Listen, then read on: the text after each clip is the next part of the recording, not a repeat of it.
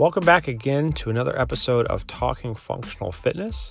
On this week's episode, we interview Coach Tony Atwater. I would normally try to explain to you why I think this is an important episode for people to listen to. And I think this is the most important episode that we've ever done. But I think a way that would I think that would take away from the substance that is the episode of Tony Atwater. So I just urge you to sit back and learn from the episode that is Tony Atwater.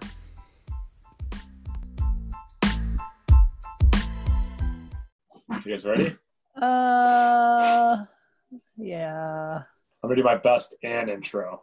You guys ready for this? Yeah. Hello, hello, hello, everybody. How is everybody doing tonight? How is that? Good. That left And then she would- just like me. And then she wouldn't leave any time for anyone to respond. Yeah. Nope. Anyway, No, so what we're talking April about just- today. and then April would just keep laughing, and then I would just laugh the whole entire time. Yeah. So there you go. Spot on. So, real question: How is everybody doing tonight? Real question? Real answers? I mean, You butter it up. We just did. So, for context, we just did yeah. uh, the George Floyd Memorial workout. We literally all just we like ran home. Some of us made food. Some of us made stop by fast food. No judgment. And hopped in the shower and got on a podcast. So I think we're all looking. I feel, a little like, I feel like i'm gonna throw up. That's my feeling. Yeah.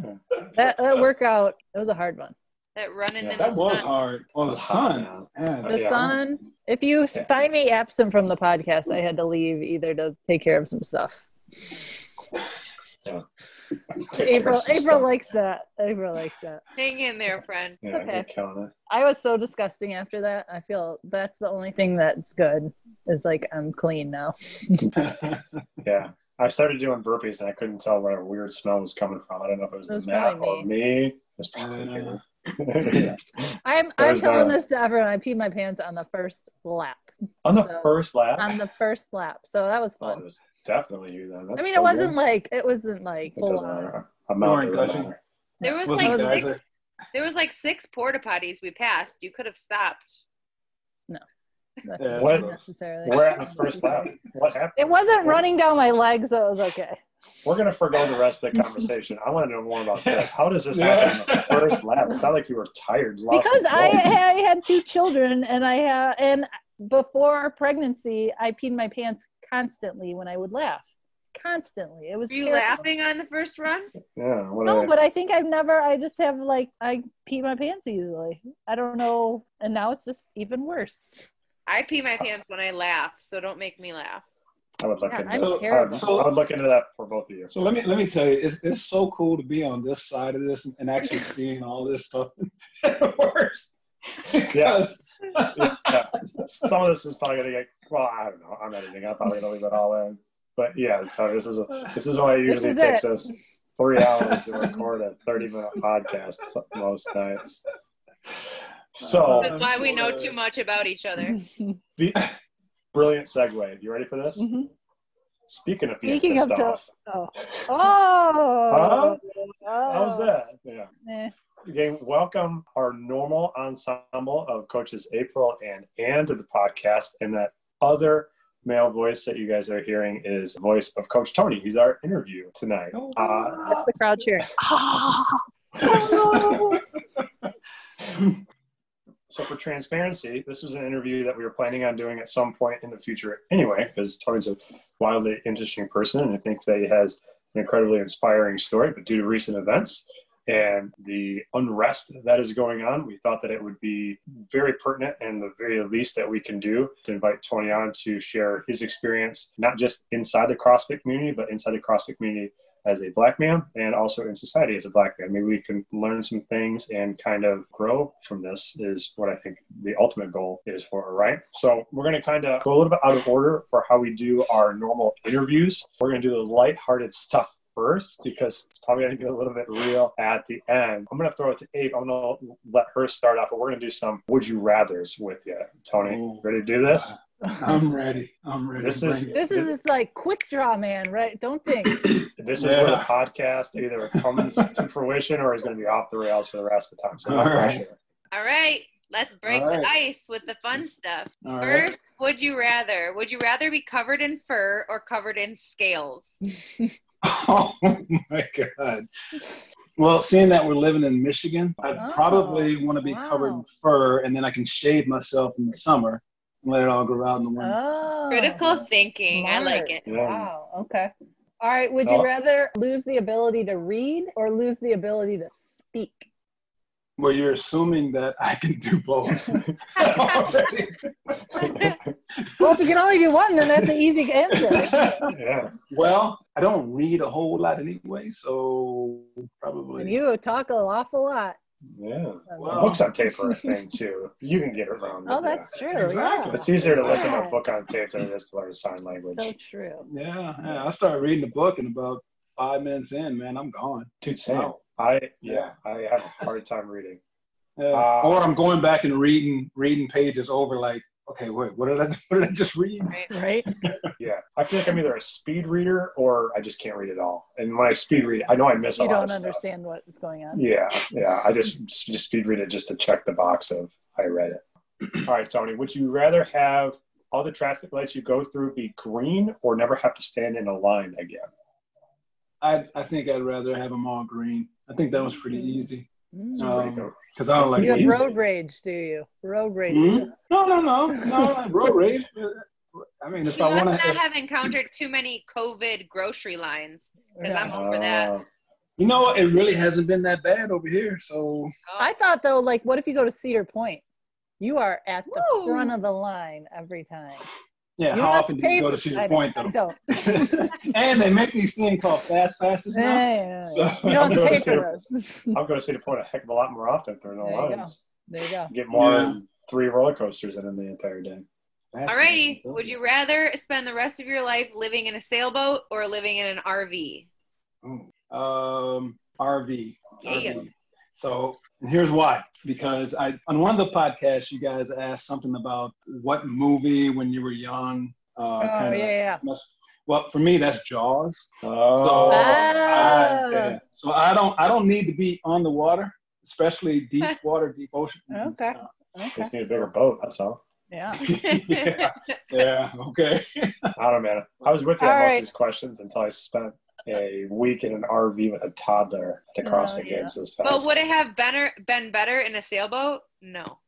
Yeah. At least Well, you could have tossed him over the side. Ew. yeah. Put him in a Put buoy. little, yeah, put a life raft on him and just see it, All right. Would you rather have an easy job working for someone else or work for yourself but work incredibly hard? sorry, I'm laughing. I think I think I would actually prefer the latter. I think I would I would work like to work for myself. And I don't I don't mind hard work. My father used to say hard work never killed anybody. All right. So Right. I appreciate that answer. I like this question for Tony. This is this is I think was one of my favorites. Would you rather be forced to dance every time you hear music or be forced to sing along with any song you heard? I hope he I, picks something. I, I've seen and heard Tony do both. and I suck at both of them. you know what? I probably sing because I think I sing better than I dance. Okay. I'll Okay. agree with that. Yeah. I'll second that Ooh, ouch. Thank you for your support. So we're here to do. It's the point of this whole podcast is to lift up Tony. Oh. Yeah. Would you rather your only mode of transportation be a donkey or a giraffe? That's easy. Can you Yeah, ride that's easy. that? Yes, Oh yeah, such a long necked horse, right? Yeah, well, I think I'd rather a donkey. Really? I'd say giraffe. I would be so cool to be on a giraffe. Like, Well, you know, you got you got to think about it, man. They got that long slope back. yeah, but you I could mean, hold they- on to that neck. You could like, Invest in a saddle. you could like Yeah, wrap but- around that no. neck and just take You, off. you got to have a saddle that's like that's like this, and it's got the space because you got to you got all that gap. Somebody's figured it out. There's a giraffe. And donkeys are like skilled for travel, so they're Yeah, but donkeys are so slow, slow. and I feel like I'm- they're just like dang. Like, What's the Unlike hurry, the- man? On the equestrian. okay, Mister Greenlight. yeah, he does. He's not a donkey for all the No, green no, light. no, that's not a speed thing. That's just a Uh, consistency. uh, That's Right. consistency thing. I think donkeys are. Well, I would say donkeys are below camels on like Oh, the yeah. like four-legged travel animal Yeah. hierarchy. I Yeah, would think at the bottom is like- like donkey, camel, horse. Giraffe. I I think maybe maybe maybe camel draft donkey or sorry sorry camel draft horse. And did this question come straight out of your mind? No, but I wish it did. This one, I t- the next one I talked to my children about, so I'm curious on yours. Would you rather have all dogs try to attack you when they see you, or all birds try to attack you when they see you? You know what? I, I think dogs, because birds, it, it, birds are so I Man, totally quick. agree. yeah, they're, oh, they're a lot more quick and their reflexes are. I I could grab a dog by the neck and and fling Yeah. it. Right? Or just I stand don't. There's just fence. birds everywhere. I feel like birds are just everywhere. Yeah, my kids picked dogs, and I was like, "What do you?" Or they picked birds, and I was like, "Oh my god, No. you're gonna die!" Put on a helmet. oh, Just hold a shield over your head yeah. all time. All right, this next one, I got this one. I think I think this is a girl question. I think guys can like have an answer Either one pretty is quick. fine. Yeah, Tony, would you rather have to fart loudly every time you have a serious conversation? So, like Five, 10, 15 minutes from now, or have a or have to burp after every kiss. After every what? Kiss. After every. uh, I think I'll take the fart. yeah. I- uh, yeah, easy. really? I think I would take Yeah. bird. I already fart during most conversations, serious or not. Serious conversations, it would be like at work. You just be Hey, farting. hey, I- hey, I'm not- blame it on the chair, you know? Yeah. That's April, April saying. be telling people like their membership and what it costs, and then letting them ring every time. No one would ever sign up. I did it at work today when What Abe is was there. You're I gonna did it at make work me- today. You're gonna make me We pee were- my pants. We were returning equipment, and I was putting some plates away on the other side of the gym as you. And, I, And and I was April like, oh, farted? oh, no, no, no. Abe was on the other side, and I smelled it. no. Abe was on the other side, and I was like, "Oh, Abe's not coming over here. I'm good to. I'm, I'm good to let loose. Let's." And literally, as soon as it Uh, as soon as it happened, you turned and started like briskly walking over, and I was like feverishly like, You're like putting stuff away. waving I was hands. like, I was like, I gotta, Oh, God. I gotta put plates away faster so he doesn't. Yeah, I so didn't deal even this- notice. I didn't I notice. do doors I were deal open. this on a daily basis. That's why I don't think it's a guy question. That's funny. Last icebreaker. Would you rather be able to teleport anywhere or be able to read minds? I think I want to read minds. really? Yeah. I No, so. Yeah. never. I don't don't want want to to know. know? I don't want to know what people really think of me. No, Well, well, I, I want to know because then I, I want to know whether or not I need to fool with them. Alright. You know, like, okay. Yeah. I, Save I don't- time. No, yeah, yeah. Oh, yeah. I like it. But you know what? Teleporting would be cool though, man. Right? It's like, You can go anywhere you want. yeah. It's But like you- I want to. I want to go to L.A. Bam. Well, usually Right. the rules of teleporting, I don't want to go all science Oh nerd my on you, but usually the rules of already teleporting are only the places you can either see or have been. Those are the That's rules. not. That's not what they did on Star Trek. Oh God. Well, but they could see it, and they were close enough. Yeah, yeah, yeah. No, they were close enough where they could get the There ship. are no rules to this question of you have to. Sorry, then why superhero, even answer? Whatever movie you watch constantly. What'd you say it was? Show. I said Star Trek. superhero. man. Star Trek. Yeah, it's called Star Trek. Is that the rules of Star? Where are you getting this rules of teleporting? If it's not, if Tony just said it was different. There are different rules for different things, but it depends on what you want to follow. X Men has a rule. DC Comics has Anyway. their own rules. Yeah. Nobody cares. Jumper has a. Oh, that's a good movie. That's decent. Hmm. What about in Back to the Future though? They couldn't see where they were going. Were they Uh, teleporting? that was a time. Was it machine. tele- yeah, that was time travel. Let's get, let's get teleporting and time travel correct. But did they teleport to a different location? Because was it three that they were in the Wild West? Yeah, Yes. but they were always in the time machine. Yeah. So and, they, and they were they were always in Hill Valley or whatever. oh okay. Well, that was Hill Valley. That was still okay. So they yeah, that's just Yeah. time travel. Because if they had moved, then that's time travel and teleportation. That's a little bit too much to cover. Anywho, let's we, we, we got that covered. let's yeah. We've lost all our listeners at this point. No, both of you guys come back. Right. All right, so that was the fun stuff. We are gonna now get to know Tony a little bit better. This is still be Uh, fun. It'll still be fun. That is true. Where were you born? And did you grow up where you were born? Kind of give us a little So, of your childhood. I I was born in Saginaw, Michigan. Sagnasty. Mm. It's like nasty. Um, nasty. Are you only Sagnasty. allowed to call it that if you're from there? Eh, we'll let a few people slide. I was gonna say, please say yes. but I I've never called it that. I don't know. Yeah, yeah. But yeah, so I grew up in Saginaw, went to school there and everything, and then went to Saginaw Valley State on a football scholarship. Mm. And I did not know that. That's cool. Yeah, yeah, yeah. And uh, I played one year. My heart wasn't in it at all. Didn't didn't even want to play. Ended up getting hurt and used that as my excuse to to stop playing. So I lasted two years there, and then I transferred to Southern University in Baton Rouge, Louisiana. That's where I became a big time geek, computer science major. Loved the program, do all that, all that fun stuff, and that was the best three years of my life, man. That was awesome. I had some good times. We call it we call it on the yard. Uh, you know, the yard. It's instead of campus. Yeah, yeah. Uh, so yeah, I had I had the best time on the yard, man. That was awesome. And I don't know if you guys are familiar with Southern, but it's a it's a historically black college and university. And the falls on the yard were awesome because uh, football season, football is big down in Louisiana, down south period actually. And the bands. If you've never seen a black band perform, man, I'm telling you, it's it is something to see. So yeah, so so I went down there, had a great time, and then when I graduated, Uh, I moved to Texas and went to work for IBM in, in Dallas, Texas, and was there for six years and got got let go, got laid off. There was a huge huge round of layoffs in, at IBM. Up until that point in '94, IBM was one of the few companies that had never laid anybody off. But it finally caught up with them. They laid. I got I got caught up in the layoffs along with a couple of hundred other folks. Decided to move back home to Michigan, and all my friends were like, "Man, where why are you going? Why are you going back to Saginaw or, or going back to Michigan?" I was like, "Ah, you know, my parents are getting up there in age. They were like my age now."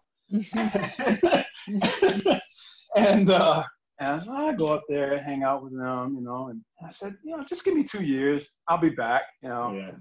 26 years later. Got stuck. Got stuck. What what drove you to Louisiana in the first place? Why did you pick Baton Rouge over anywhere else? So my mother, my mother was Creole, and Okay. I got a ton of family down there. And so I just used to spend all my summers down there as a kid. Love Louisiana. You know, I talked to her about getting out of Michigan. You know, there I just I wasn't feeling it.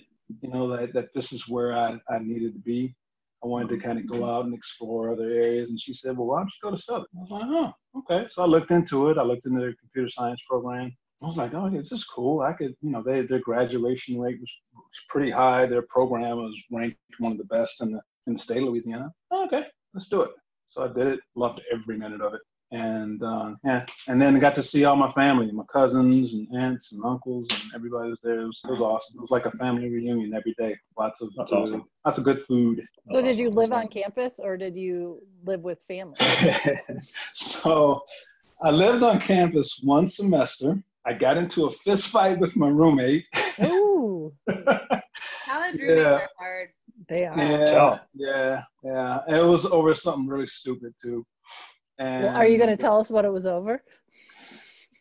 He brushed his Girl. teeth too loudly. Oh I said, it was so, you know, I'm trying to sleep and all I can hear is like, brushing. I'm like, dude, what you? yeah, That's the most college fight topic I've ever heard in my entire life. Perfect. It was Yeah. very, very stupid. That's but awesome. but after that, I was like, you know what, I'm done with this. So I I stayed I stayed one semester with an aunt, and then the one semester on campus, and after that, I had an apartment.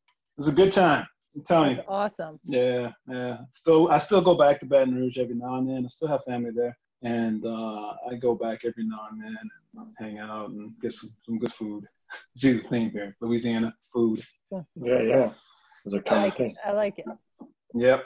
So, moving on, what did you enjoy most about your childhood? I had so many things. I had I had a bunch of friends, man, that, that in the neighborhood that we all would just go play a pickup game of basketball or we get enough folks we we did some crazy dangerous stuff too, man. That was there's a, a highway that runs right alongside the house that that I grew up in. And there's a Oh. median, there's a median in between, you know, both directions.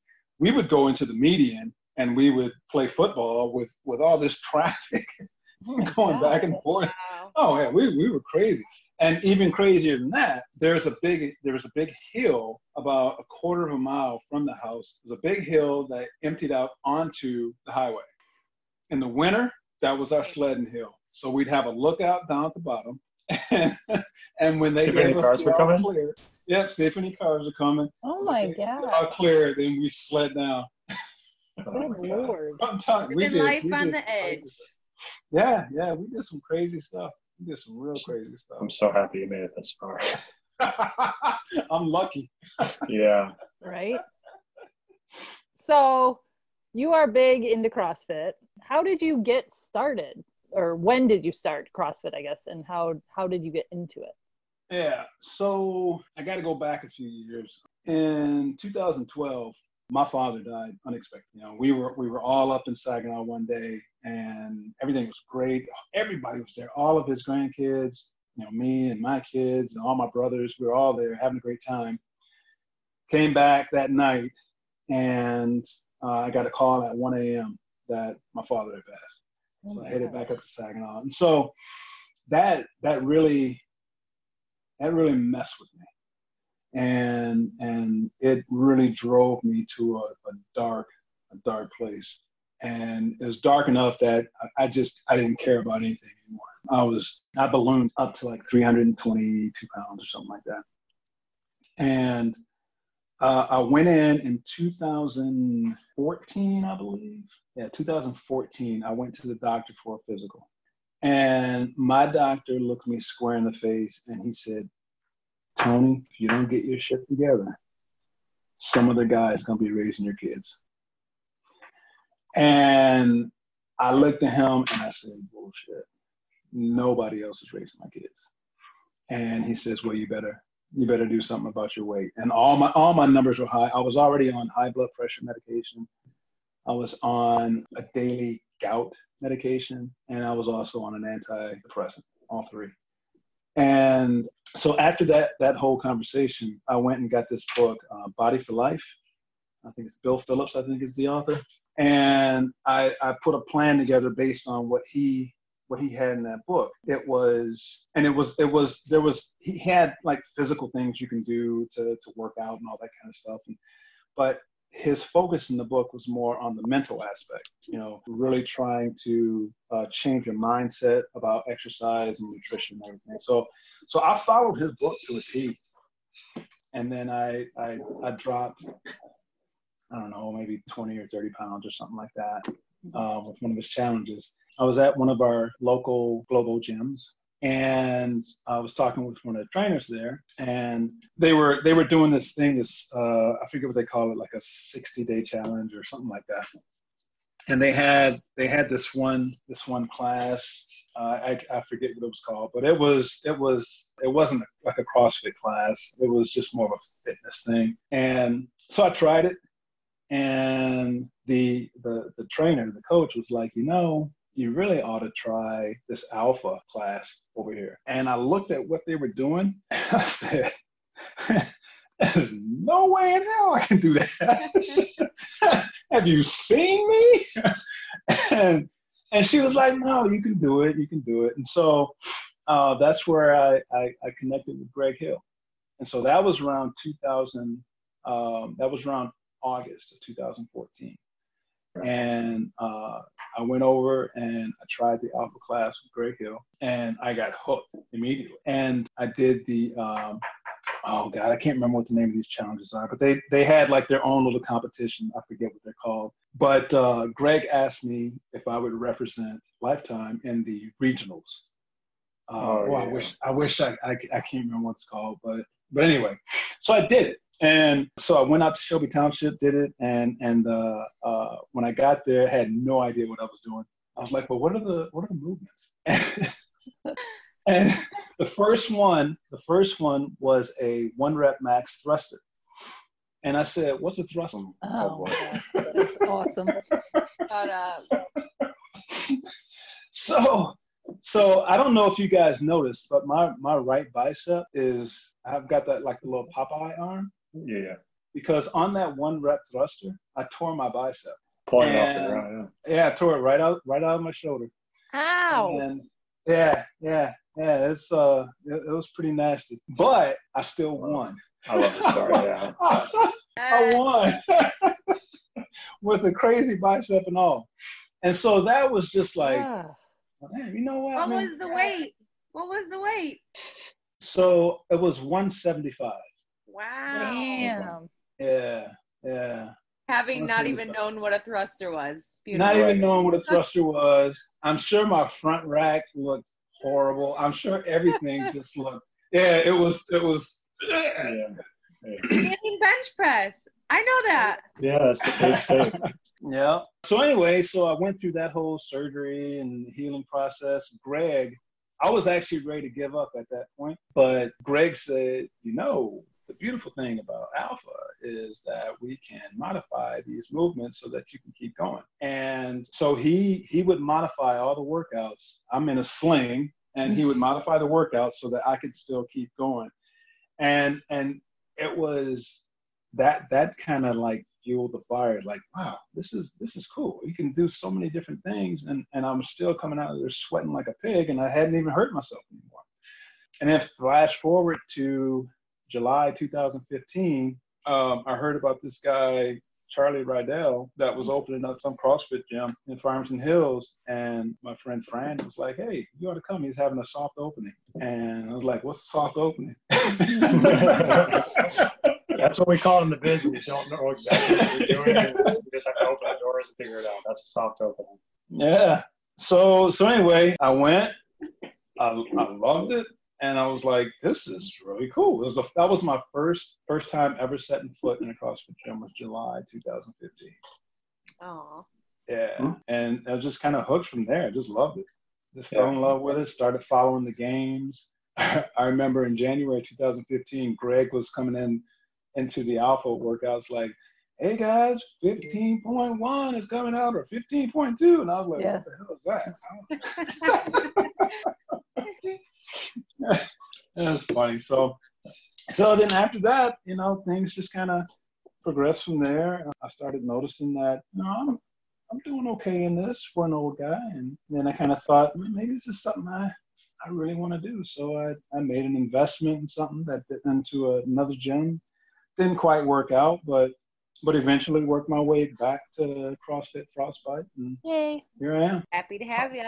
This is where I actually, so my first knowing of Tony was actually from the bicep tear. So this was when I was living in North Carolina. And Greg Hill's a huge influence on me. He actually officiated my wedding. So Greg and I have been pretty close. I remember coming coming back and forth. I, my then girlfriend Rachel was in alpha classes as well, and I remember seeing Greg, and he was like, "Hey, I see that guy right there," and he told me about the thruster. And he told me about how you tore your bicep. I was like, "This dude's a bad motherfucker, man.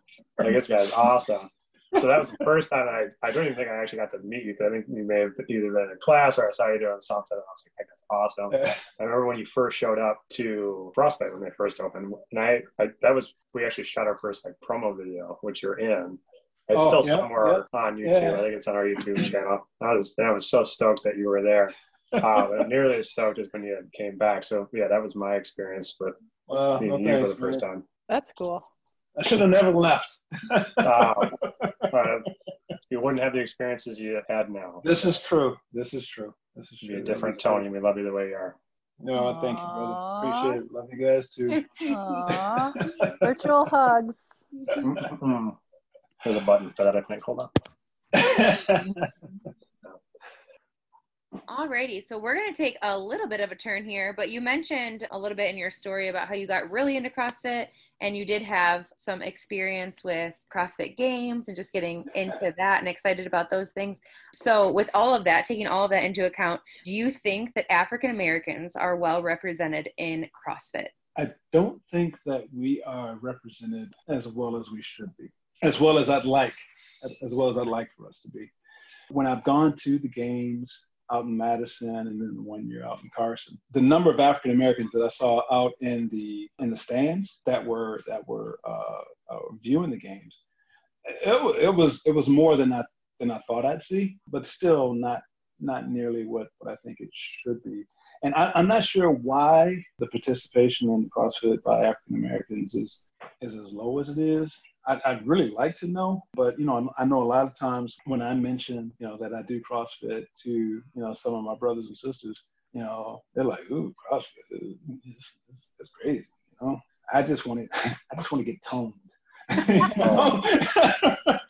and, and so you you you spend a lot of time, you know, defending it and trying to trying to say, you know what, just try it out, just try it out, you know. Right and and I tell them my experience, and I'm showing them before and after pictures and all that, and saying this is because of CrossFit, right? Right. It, it's it's it's disappointing that there aren't a lot of, of African Americans when I go to these competitions locally. You know, you there's probably less than you know less than five at, at these competitions, and two maybe three are in the competition. You know, so but I just I, I can't I can't quite put my finger on on you know what the disparity why, why, about. Yeah, yeah, yeah. I, I don't know. I don't. I'd love to see more, and maybe you know maybe it's just that we need more faces you know on the on the field. Yeah. Yeah. Right. yeah. Um, you know, I, I, I remember when when I went in to regionals in 2016, I had never heard of Elizabeth Akinwale. And I, I watched her and I was like, holy crap, this is real bad. You know? Yeah. yeah. And and it was from that moment I just I started I started following her and her, you know, her gym is geared towards African Americans.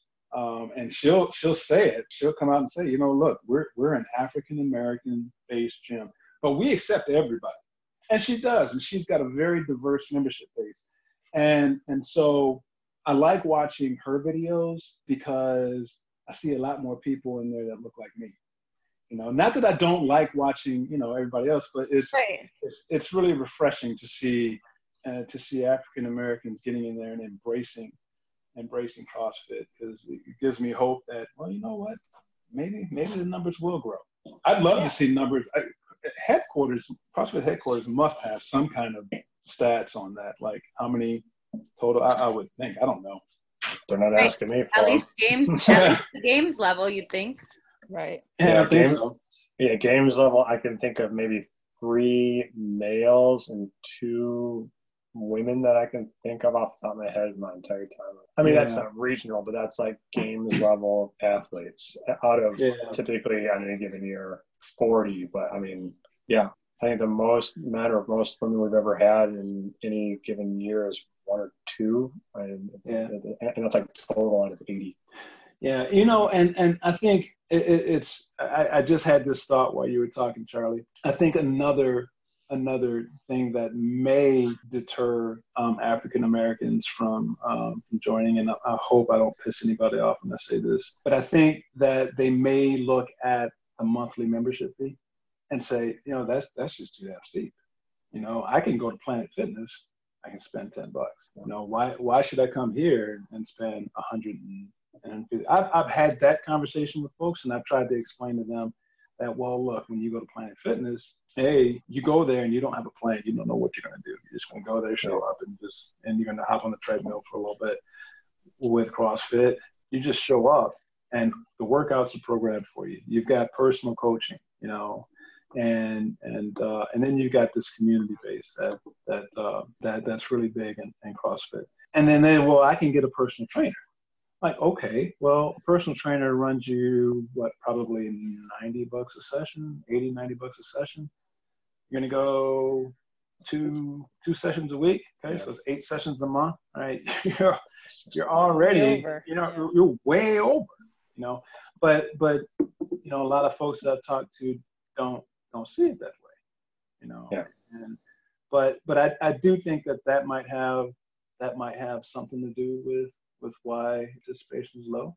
You know, maybe I don't know. No, I think it's a good insight. I mean, we've talked to we've talked about it before as coaches. I don't think this is any secret. So yeah, we opened up it in July of 2015, and the majority of our membership was white at that point if you look at the difference, I mean, not even just majority, it was it darn near all. And to look at our gym then versus now, our gym is hovering around with 40% Indian community.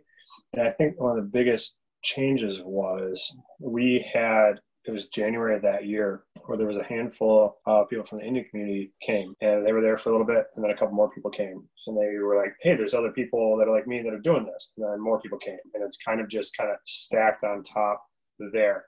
Why that hasn't translated into the black community, I can't speak to it. I don't know, but but there definitely is something to say to you know i don't see people you know that's that's why i look at cricket i think i would like cricket but i don't see anybody like me playing cricket so i don't go play cricket like it's word of mouth and representation is huge yeah it Yeah. makes a big difference Yeah. Yeah, and we kind of jumping to the questions again. You kind of touched on what you feel is needed to further durs- uh, diversify, diversify, further diversify the sport, diversify the sport. Seeing people, do you? I know you're struggling. Like, what? What is it? Do you have any other thoughts about what what is needed to further diversify? Is it that seeing, getting people I- that you, like you said, that are are like you? Yeah, I, I, I think it's Yeah. yeah, I, I think it I think it is. I, I think it might be just a slow build and getting people in or so that they see like, oh hey, you know, such and such is doing that. I, I can do that as well. You know, and and and I think that I think a lot of folks are uh, folks, period, black, white, whoever, I think they're scared, they're intimidated by it. Oh. They're intimidated by CrossFit. You know, you walk in there and you got all these, you know, all these shirtless bodies and you know, and they're throwing all this weight around and slamming and and when you when you when you first see it, I mean that was my reaction. When I saw, you know, these folks in Alpha, I was like, I can't do that shit. You know, I, there's no way I can do that. But it's gonna take somebody I think like me, you know, and a couple other folks in the gym, a couple other couple other brothers, and, and try to try to just convince people. You know what? Just try it. Just try it. Give it a shot. You'll like it. I, I promise you, you won't get hurt. I promise you, you won't end up looking like the Incredible Hulk. You know, and you you're really gonna come across some great people. Some, some really great people, and everybody. th- th- This is one of the things that I really love about CrossFit. Nobody nobody gives a shit what you're doing, right? They really don't. We're all there for the same reason. We're all trying to we're all trying to look good naked. You know, I don't think any of us I don't think any of us are aspiring to get to the games. You know, and at least not as a uh, not as a competitor, but maybe as a spectator. right And uh, I think if if we could just if we could just get people in there, and and then they have that first experience has to be good. It has to be great, Yeah. And, and because that's what's gonna that's what's gonna pull them back in. That's what happened with me. That very first experience. yeah, I I, re- I remember uh, uh, the very first very first day was overhead squats. You know, with with Greg, and I watched uh, I watched a couple other people in class warming up with just the bar and everything, and I was like, that's all they're doing is the bar. oh man i love. Man, I put that bar over my head, and I tried. I tried, I couldn't go down, but maybe two inches. yeah and I was like, okay. So so that was the the challenge was on at that point. It's like, okay, I've got to get better at this because I'm not gonna let this little barbell defeat me. Right. You know, I'm sticking plates under my feet and everything. Trying. buying expensive shoes yeah Oh yeah, yeah, yeah. anything to get better. That whole thing. Yeah. So, but I think I think just trying if, if we can get them if we can get them in there, coach them along, you know, spoon feed them. Uh, and this is anybody, but but specifically, you know, the the brothers and the sisters, and get them in there and and and instill some confidence in them that they can do this. You know, and it's it really is a good thing. You're gonna be all right. You know, Yeah. the the membership base may grow. yeah That's my thoughts. I don't know. that's that, that's why we asked you. All right, so we're gonna take a pretty good pivot into a little bit more topical stuff as far as what's going on in our culture right now. I don't know if I don't know if we said it off the top. I'm looking at our outline right now, and the uh, name of this subject matter is guess what? Tony's black. that's part three of our. That's what that's, that's what I've, I've been told. Really? I just word. noticed that. Man, you wrote it Didn't know. Yeah. Wow. Yeah. so following the death of George Floyd and everything that's been going on in America for the past two weeks and around the world, we're mm-hmm. one of, if not the biggest civil rights movement of, of our generation or the entire or everybody's generation. Given the recent racial injustice taking place in our country, how are you feeling? Um, so I I, I go back and forth. Um, some days, some days I, I feel pretty angry about the whole thing. Some days I feel pretty sad. You know, when I look at, uh, when I think about what that family must be going through, um, it's, it, it, it, it just blows my mind. I can't imagine having to go through that to, to, to, to die in such a violent way for, uh, and, and, and die at the hands of people that were sworn to protect and serve. It angers me because you know we've been screaming we've been screaming this this whole you know about about uh, social injustice and and police brutality for years years. I mean obviously george floyd isn't the first uh, that that has died unnecessarily at the hands of the law so it it it angers me because we're still going through that and and i remember hearing stories about this when i was a kid you know, I'm, I'm 54 years old now, and I'm still hearing the same story. So, so nothing has changed. Right. And and that's that that angers me. It disappoints me. I don't like I don't like the violence that that I have seen. That seems to be settling down a little bit, maybe, but but there's still there's still you know a little bit of that out there in terms of the the protest, the the violent protest, the riots, and all that. I don't really, I don't think that's going to solve anything, but I understand. I, I understand why Black mm-hmm. folks are angry. I understand. I, I feel their pain. I feel their frustration. I, I'd want to lash out too, you know. But again, it goes back to making decisions with your mind, not necessarily with your heart. Mm-hmm. And you know, there's there's a lot of emotion that is driving uh, driving uh, African Americans to to do the things that they've been doing. I mean, they're they're pissed. We, we are pissed. We are pissed, and and we don't know we don't know how else to we don't know how else to say it to be heard, right? Because when we when we've done it silently, then you know we get called all kinds of names, and we're like, right. no, you're not doing it right, you know. So when we yell and scream, well, why are you yelling and screaming? Why, why, you know, why yeah. can't we do this peacefully? You know, right. And then Try when that. we, when we, when it gets, when it gets too crazy and you get violent and, and, and, you know, the looting and all that stuff, then we're thugs. So what the hell do we do? How do we do it? Right? The only way that we can do it is for our white brothers and sisters to come help us. Right? And that's one of the things that, that really pisses me off when people you know, when, when you yell Black Lives Matter, you know, they're like, well, all lives matter, blue lives matter. Mm-hmm. I'm like, okay, yeah, yeah. You know, we're, we're not saying that they don't. You know, what we're doing is we're saying that, you know what, we, we need your help. We need your help to try to end this racism and these injustices. Uh, one of the best analogies that that I've read over the over the, the recent weeks in regards to the whole Black Lives Matter thing is you know, if you've got like a neighborhood of houses, right?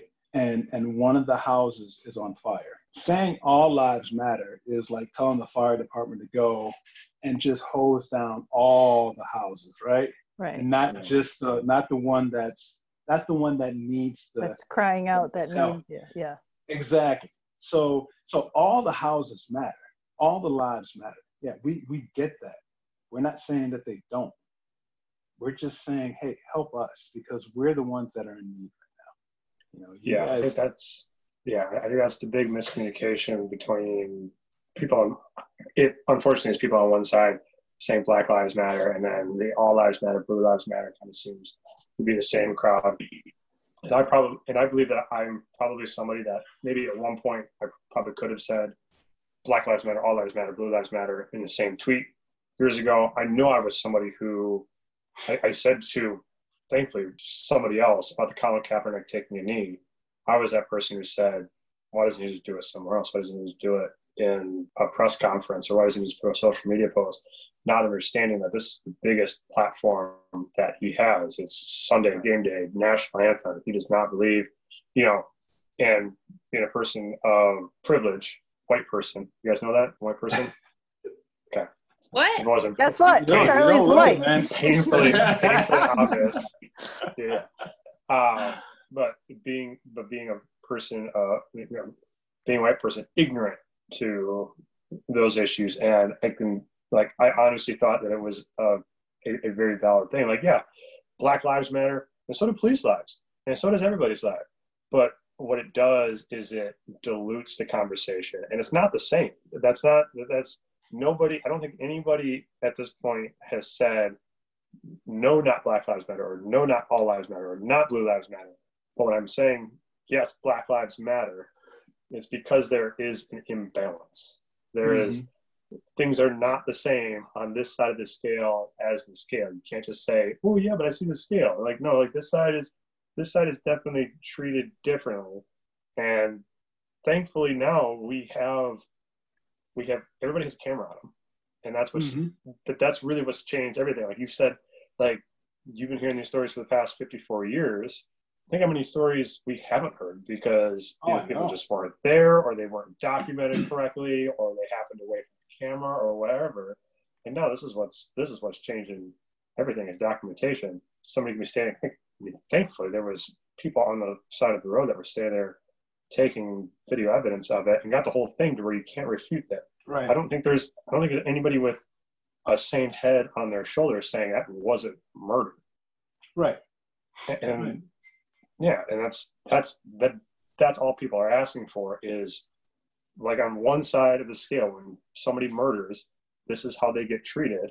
While on the other side of the scale, when a cop murders somebody, let's treat that equally because it keeps happening and those cops aren't being treated equally. They're they're being fired. They're going to a different station and they're just it's happening again.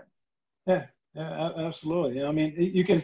There, there's so many. There's so many instances where you you've got uh, a, a great disparity between how folks are treated, how white folks are treated versus how black folks are treated. I mean, even if you look at um, the, recently the the folks that uh, that went to Lansing uh, Mhm. with their AK-47 Right. and, and the rebel flags and you know and they're all in the they're all there's a there's a photo i saw of some some guy you know yelling at one of the state patrolmen Right. and and i'm looking at that and i'm going man And they're- And, and they're And you- feet away they're feet away from Congress people. They're feet Yeah. away from the governor. feet away from congress people and and they're and they're packing they're packing and i was like there is no way in hell that if mm-hmm. you had a group of black folks up there with guns No they- way. they No they way. would have been they would have been shot down before they hit, hit the steps Yeah, I would say it made that So- far. So that that that kind of stuff is just that's disturbing man. And and quite frankly it it scares me that i'm raising i'm raising my son. You know it's like oh man i gotta i gotta make you aware of all these things. You know we, we were talking on the way to the workout today. We were talking i said anthony you know some of the things that that uh that you're going to need to learn, you know, and I'm going to pound this into you for years now. It's like, you know, when you start driving, he's got a long ways to go before he starts driving. But when you start driving, and if you get pulled over, make sure you keep both hands on the wheel all the time. Make sure you're very disrespectful. I'm very disrespectful, very respectful, very respectful to the officer. You know, no sudden movements. Yes, sir. No, sir. But make sure your hand, the big thing, make sure your hands are where they can see them at all times. You know, that that kind of stuff. I And how many feel white like I- how many white fathers are telling that to their white kids? Probably none. probably not. Yeah. I don't have to worry about it. Uh, you know, when when when white folks see a cop behind them, all they're worried about is, oh shit, I'm about to get a ticket. Yeah. When I see a cop behind me, I'm like, oh, okay, I better call somebody, let them know what's Yeah. going on and where I'm at. And I, I've been I've been pulled over a couple times uh, for driving while black, and it's it's not fun. it's it's not fun at all, man. And and it's uh it's scary. It's scary because you know it's like what what what what about what did I do? What did I do? One time I was in college, and me and a couple of buddies, we were driving around Baton Rouge. We were looking for this party, and we were lost. I, I wish we kind of had GPS back then. Maybe maybe that would have helped us. But all of a sudden, I get lit up, and so I, you know, doing what my father taught me, hands on the wheel. Yes, officer, what what can I do for you? And he said, well, we got a report of of four black men and a stolen car that fits your description, a stolen white car that fits your description. I said, well, all right, my car's not white. And uh, yeah, you got four black men, but but we were just we weren't speeding or anything like that. And he says, well, we just need to check you out. Let me check you out. My buddy in the back seat was just going ballistic. And and he was just like, what the hell? Y'all just pulling us over because we're black. And I'm like, dude, chill. I don't want to get shot down here in Baton Rouge, man. you know? But, you know, eventually, they, I mean, they held us for about 30 minutes or so and couldn't find anything and, and eventually let us go. And, you know, and I just, I, I just kind of sat there like, we didn't even do anything, man. That was my first experience with it. We didn't even do anything. And, and, and here we are getting harassed by these guys, you know, and, uh, so yeah, that, that was the, the, other time I was coming from East Lansing, and I was driving a van, and and I got pulled over because they wanted to see what was in the van, you know, and there was nothing in there. It was just it was just a van, you know. But but there's a black man driving the van on the highway. Let's pull him over. Let's mess with him, you know. So they held me for a little bit, and then they ended up letting me go as well. So, but yeah, it's it, there's there was a time when I was living in Texas. I'm sorry, I'm just kind of I'm thinking of things as I'm talking. That's fine. That's fine. That's what we want. I was I was living in Texas, and I was driving I was driving back to Saginaw to see my folks, and I had a truck, and I was having I, I was having some some issues with the with the the hood deflector is like a I don't, I don't even know what the thing is called, but it was this thing that was attached to my hood to kind of you know deflect the wind or something. I don't know. Help increase gas mileage, whatever. But anyway, it was it was it was um, I was having some issues with it. So I said, you know, I was in uh, some part of Arkansas, and so I said, well, let me pull over at the station at a gas station, and I'll see if I can. I see if you know they'll. I just needed a screwdriver. You know, it'd take me two minutes. I'd unscrew it, throw it in the back of the truck, and be on my way. And this dude, I I, I don't know. I, I, talk talk about making a bad decision. This guy had a problem with me the moment I stepped out the car. Uh, is this a cop? No, no. This is the the the gas station owner or whatever, and, Got it. or the guy that worked. I don't know. But I asked him. I said, I said, excuse me, sir, you know, I'm having a little issue with this. Do you have a, a Phillips screwdriver I can use just for a couple of minutes unscrew this? this dude lit into me and told me, "Hell no, I'm not giving you none of my none of my screwdrivers because you're gonna keep it and you're not gonna give it back, and and, and I need my tools and all this." And I said, "Okay, I, I just want to know if I can use it." No, no, you can't use it. Get the hell out of here and all. Okay, all right, you know, like I, I think if I'd have looked like Charlie, the dude would have been like, "Sure, no problem. Here you go, buddy." Right. You know. Sure yeah so it, it's it's stuff like that and and you know the, you guys see i should have used better judgment because i always say to people especially when you're driving out of town and you're, going somewhere the young folks i say look wherever you stop make sure it's a it's like a like a major area if you need to stop for gas or whatever make sure you're it's you know, there's a whole bunch of like stores around, around. Yeah. Yeah. Yeah. And, and I didn't do that. You know, I just pulled over at any, any, you know, any side street gas station and stopped. And that was not smart. That was not smart, right. you know. Right. so, but, but, you guys will never know what that's like, you know. Right. So, that's sad that you had to tell you, like, oh, I blame myself. Like, for stopping at a gas station, like. yeah. I mean, this is this is one of this again. This is the thing. This is some of the things that kind of changed my perspective on things.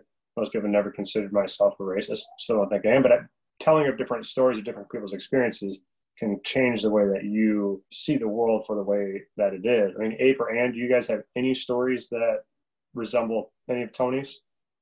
No. I mean, Tony's stories that span as far north and as south across the U.S. and involve cops or don't, or just general public. Because No. every single black person I've talked to, male or female, has Has. at least, and I don't think I've ever met a black person with one story. It's always multiple stories. And it has to have those conversations from their parents, with their kids, with their friends, of, you know, have common sense and stop in a highly populated area. mhm. Right. Yeah. These these are things that I've honestly never. I mean, other than thinking of oh my gosh, what's that movie in West Virginia? Uh, you have Pretty Mouth. Uh, other than thinking, uh, oh, cut this out. You know what I'm thinking. I, I, I will think about it as soon as this is over. And I'll put it in there. Um, but yeah, it's, but that's something that we never ever have to think about, and, and that's just where the experience of black person to white person or any other, you know, yeah, especially the white person starts is just that basic life encounters. Well, and you know what's sad, Charlie? I'm sorry. I'm sorry. Oh, go ahead. But uh, what what's sad about it is that the stuff that I shared with you is minor. Right. That's minor. I mean, if you go if you go talk to a bunch of friends that I grew up with, eh, the stories that they could tell you would just would blow you away. You know, they blow me away. You know, I'm just like, I'm I am blessed. I'm fortunate that I haven't had you know some of those experiences and and and i hope and pray that my son never has to has to deal with that you know The first, uh, the first real like eye opener that I ever had was Sherrick and I were probably so my husband is black, but when we Guess were what? dating, April's husband's black. I'm gonna say that. um, when we were we might have even been engaged, but we weren't married yet, so we didn't share the same last name on our IDs. But he was driving my car, and we were like on a road trip out state or somewhere out of our own town. And he was, I was asleep in the passenger seat because it was like a road trip, and he was getting pulled over. I don't think for anything. I think if I remember correctly, it was just you know for driving while black Yes. So, and he freaked out and panicked, and I like it scared me out of my sleep because I was asleep. But like after everything, luckily went okay, and I was awake when the police officer came. But it just was so eye opening to me how he perceived what the situation could be if a police officer came up to him, a black man driving my car while I was asleep, or I mean, he thought that the it could have been perceived as like passed out, um, knocked out, whatever, in the passenger seat. And I just like that. I mean, he was my fiance or whatever, but like that thought had never even crossed my mind. Like I, I didn't see anything in that story that could be wrong, but it's crazy how that experience is so different. so i've got to ask did the cop reach out to you and go ma'am are you doing all right I do think that they addressed me, but I, I luckily was like he had gotten me awake before the cop came to the car, so I was like awake and alert. I was honestly scared by how like you know shaken he was about me possibly being asleep. But yeah Uh, yeah, it's just such a weird that that hearing the experiences really helps put things into perspective when you haven't personally experienced them. yeah yeah. Yeah it's tough.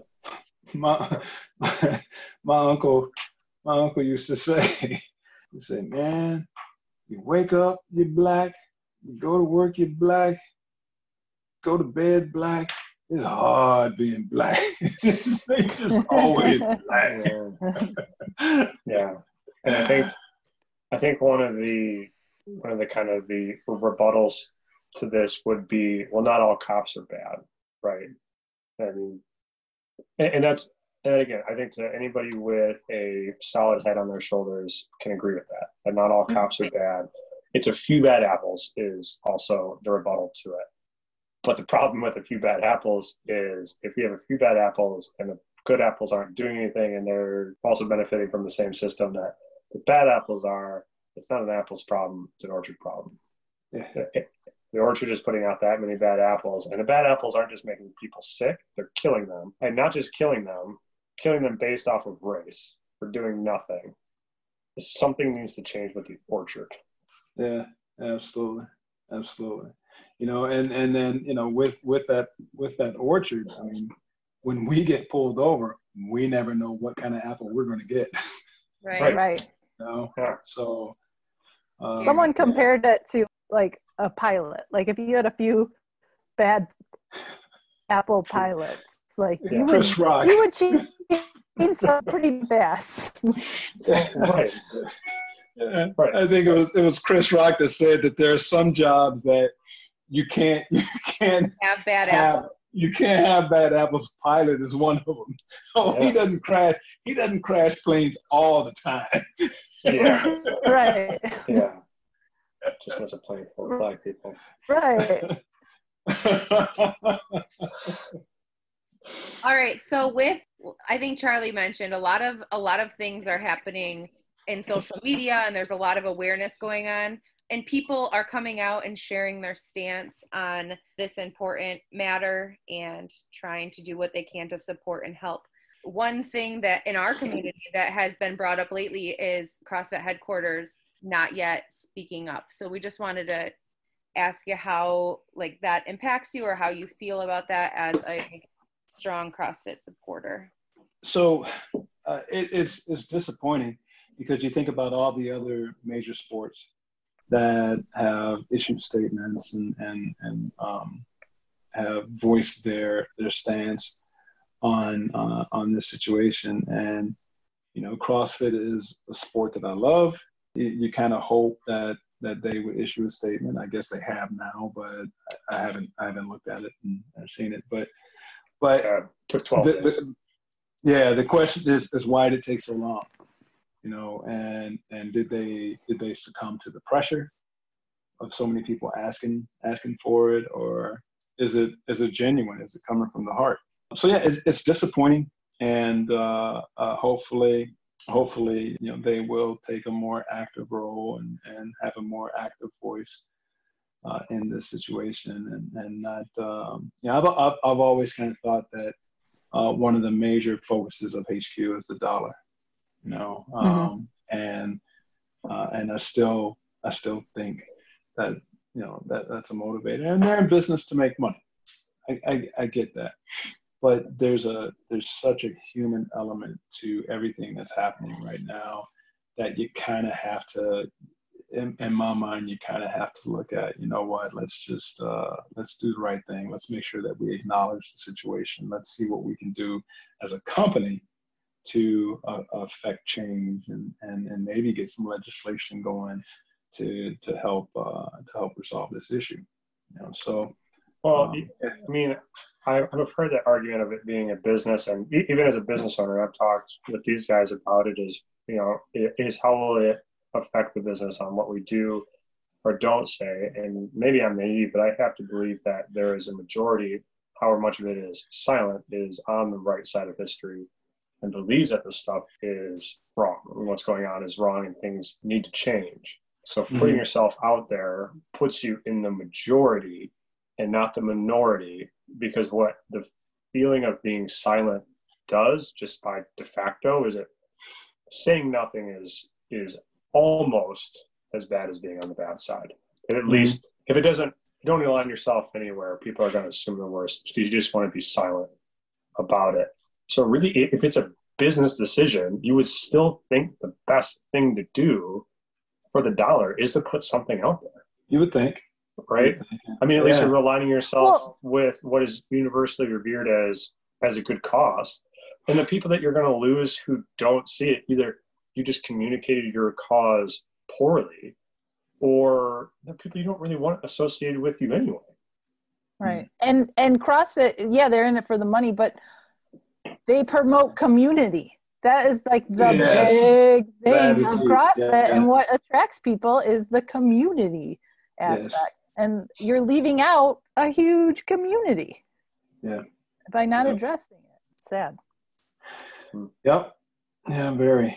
All right. So, in your opinion, what is the best way for, I don't even want to say a non person of color, maybe a non black person, because it, this is a black issue. There are people of color all over the United States, but we're right now we're focusing on Part, what? part, part seven. Not everybody's white. Not everybody's white Or white black. or black. There are other people of color. So, what We're is doing a lot of learning today. what is the best way for non African Americans to help and support this cause and what what is all going on? Yeah. So so first of all, you know, yeah, it is it is a it is a black thing, but it's also, I mean, my my my Latino brothers and sisters are, you know, they experience it as well, and and and I know some of the um, some of our Asian brothers and sisters also also experience this. It's you know, it's it, I, I think you were right at first. It's persons of color, you know, but right now it's it's uh, it's affecting the, the, The- black the black community, the community, most. yeah. But, but the, the the thing that that I think that that folks can do is is, is what we're doing right now. Let's have some dialogue about it. Let's talk candidly about it, and how we feel, and you know, acknowledge first of all, acknowledge that there is a problem.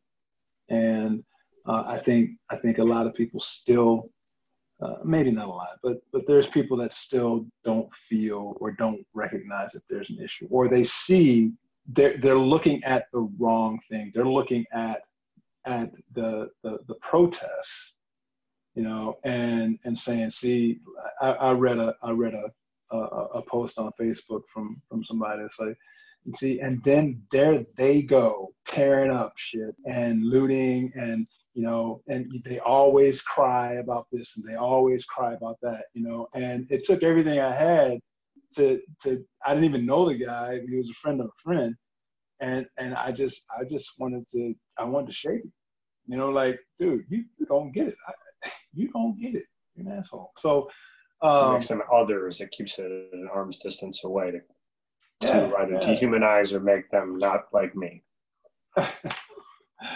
so so yeah so just acknowledging acknowledging it educating yourselves on on what our experiences are you know and and uh, I, I think you can start there and and then continue to have the dialogue and you know I, I i don't know the complete answer but, I, I think that's a that would be a pretty good start you know learn learn from our experiences you know and and uh um you know, don't be dismissive. Oh, that doesn't happen. That doesn't happen.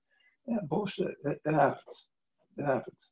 It happens here. People, I mean, now we have somebody who's right here in our community that has these experiences and knows other people of color that have these experiences. Mhm. We like to, again, keep it at an arm's distance and say, well, that happens in different states. It only happens to some people, or it's not everybody. But this is, it's, it's a, it's an issue that every, most people of color, every black person I know can share is an issue Mhm. like this. And it's Um, sad that every black person you know can can share something like that. That's really sad. You know. It's incredibly sad. It- yeah. and I'm I'm interested in hearing because every black person I know share these experiences. How do you feel raising your son um, like the world that we live in today? It.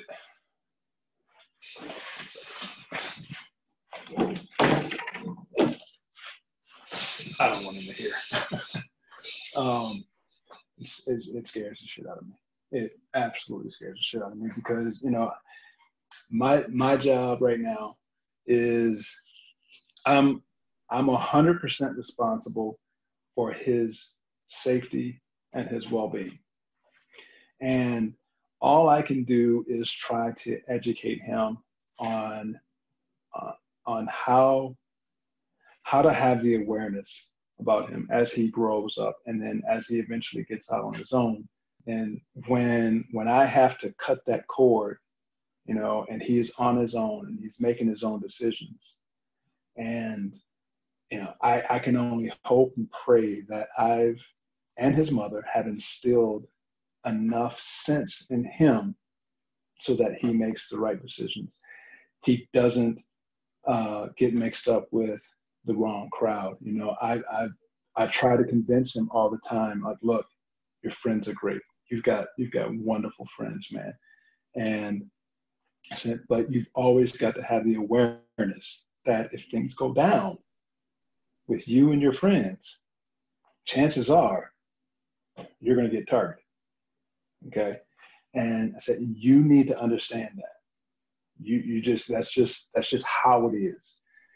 So when he gets to a point where he's out on his own and making, making his own decisions, you know, I can only hope that, that, I, you know, I've done a good enough job and um, and he has the awareness about him to to make good decisions uh, with his friends, where he goes, who he deals with, you know, and those kind of things.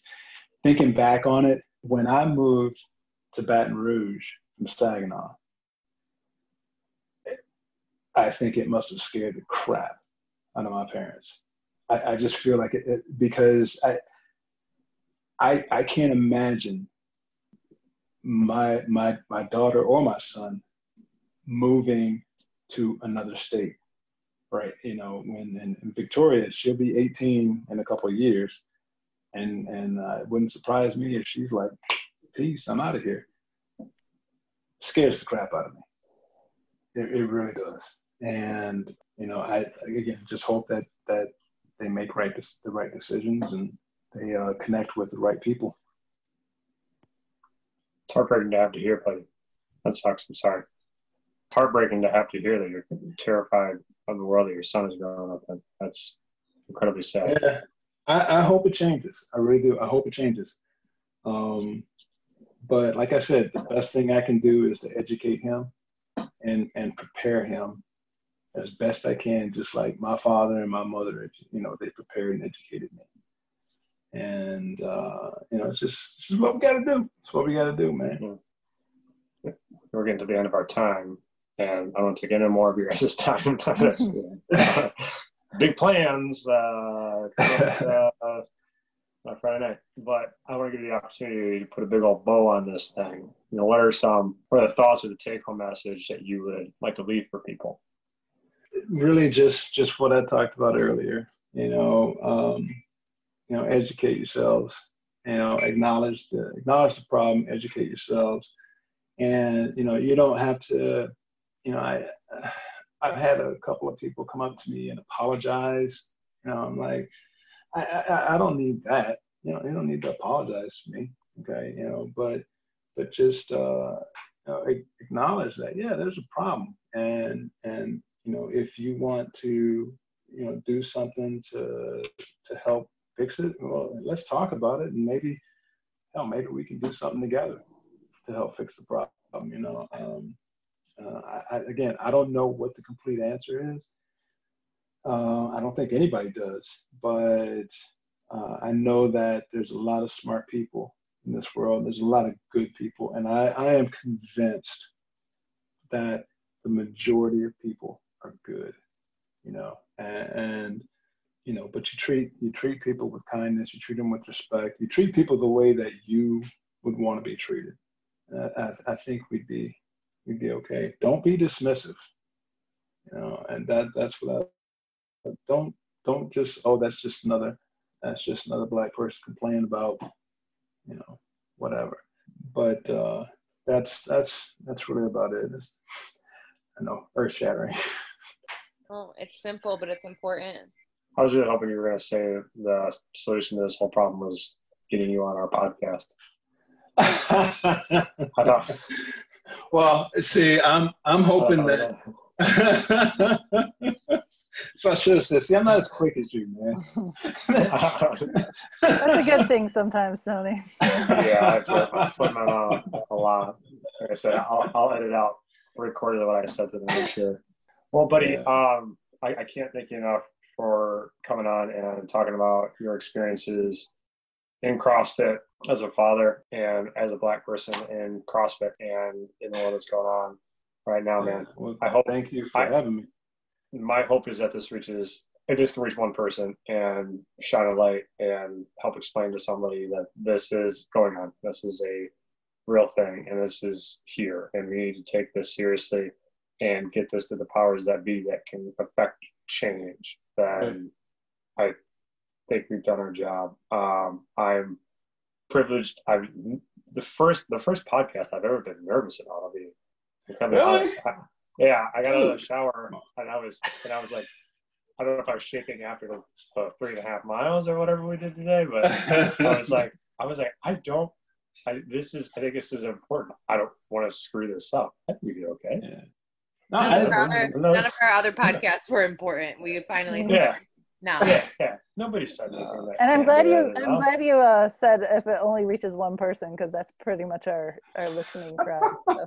Well, we're gonna affect change No. in Saudi Arabia. Yeah, I was gonna say you got one from Saudi Arabia. We're good. We're yeah. good. Shout out, shout out to all our Saudi Arabian listeners. I think of a good portion. Yeah, No. but I know, and I speak for all of us when I say we are beyond privileged to have such a powerful voice on as yours, and I can't thank you enough, brother. We love you, and thank you. So thankful you. for you. Uh, I appreciate you guys Love more you, than you know. Uh, I You're love you guys so much. You guys have kind of taken this old man in and uh, and made him one of your own. So I really appreciate all all of you guys. I, I, I Forever and love this entire CrossFit family. Yeah, frostbite. Uh, I can't even say it. CrossFit frostbite. That's not like You've Andy. talking. Yeah, Yeah. Hey, hey. Tony's drunk. Oh, yeah. Now everybody can say Tony's drunk on a podcast, not just me. Yeah, yeah, and totally All right. delegitimize everything you said. I know, right? point. He was just blacked out. Tony's gonna wake up tomorrow and ask me what time the podcast recording is. All right, guys. Uh, you Good guys are great. All right, have a good night. Bye. See you guys.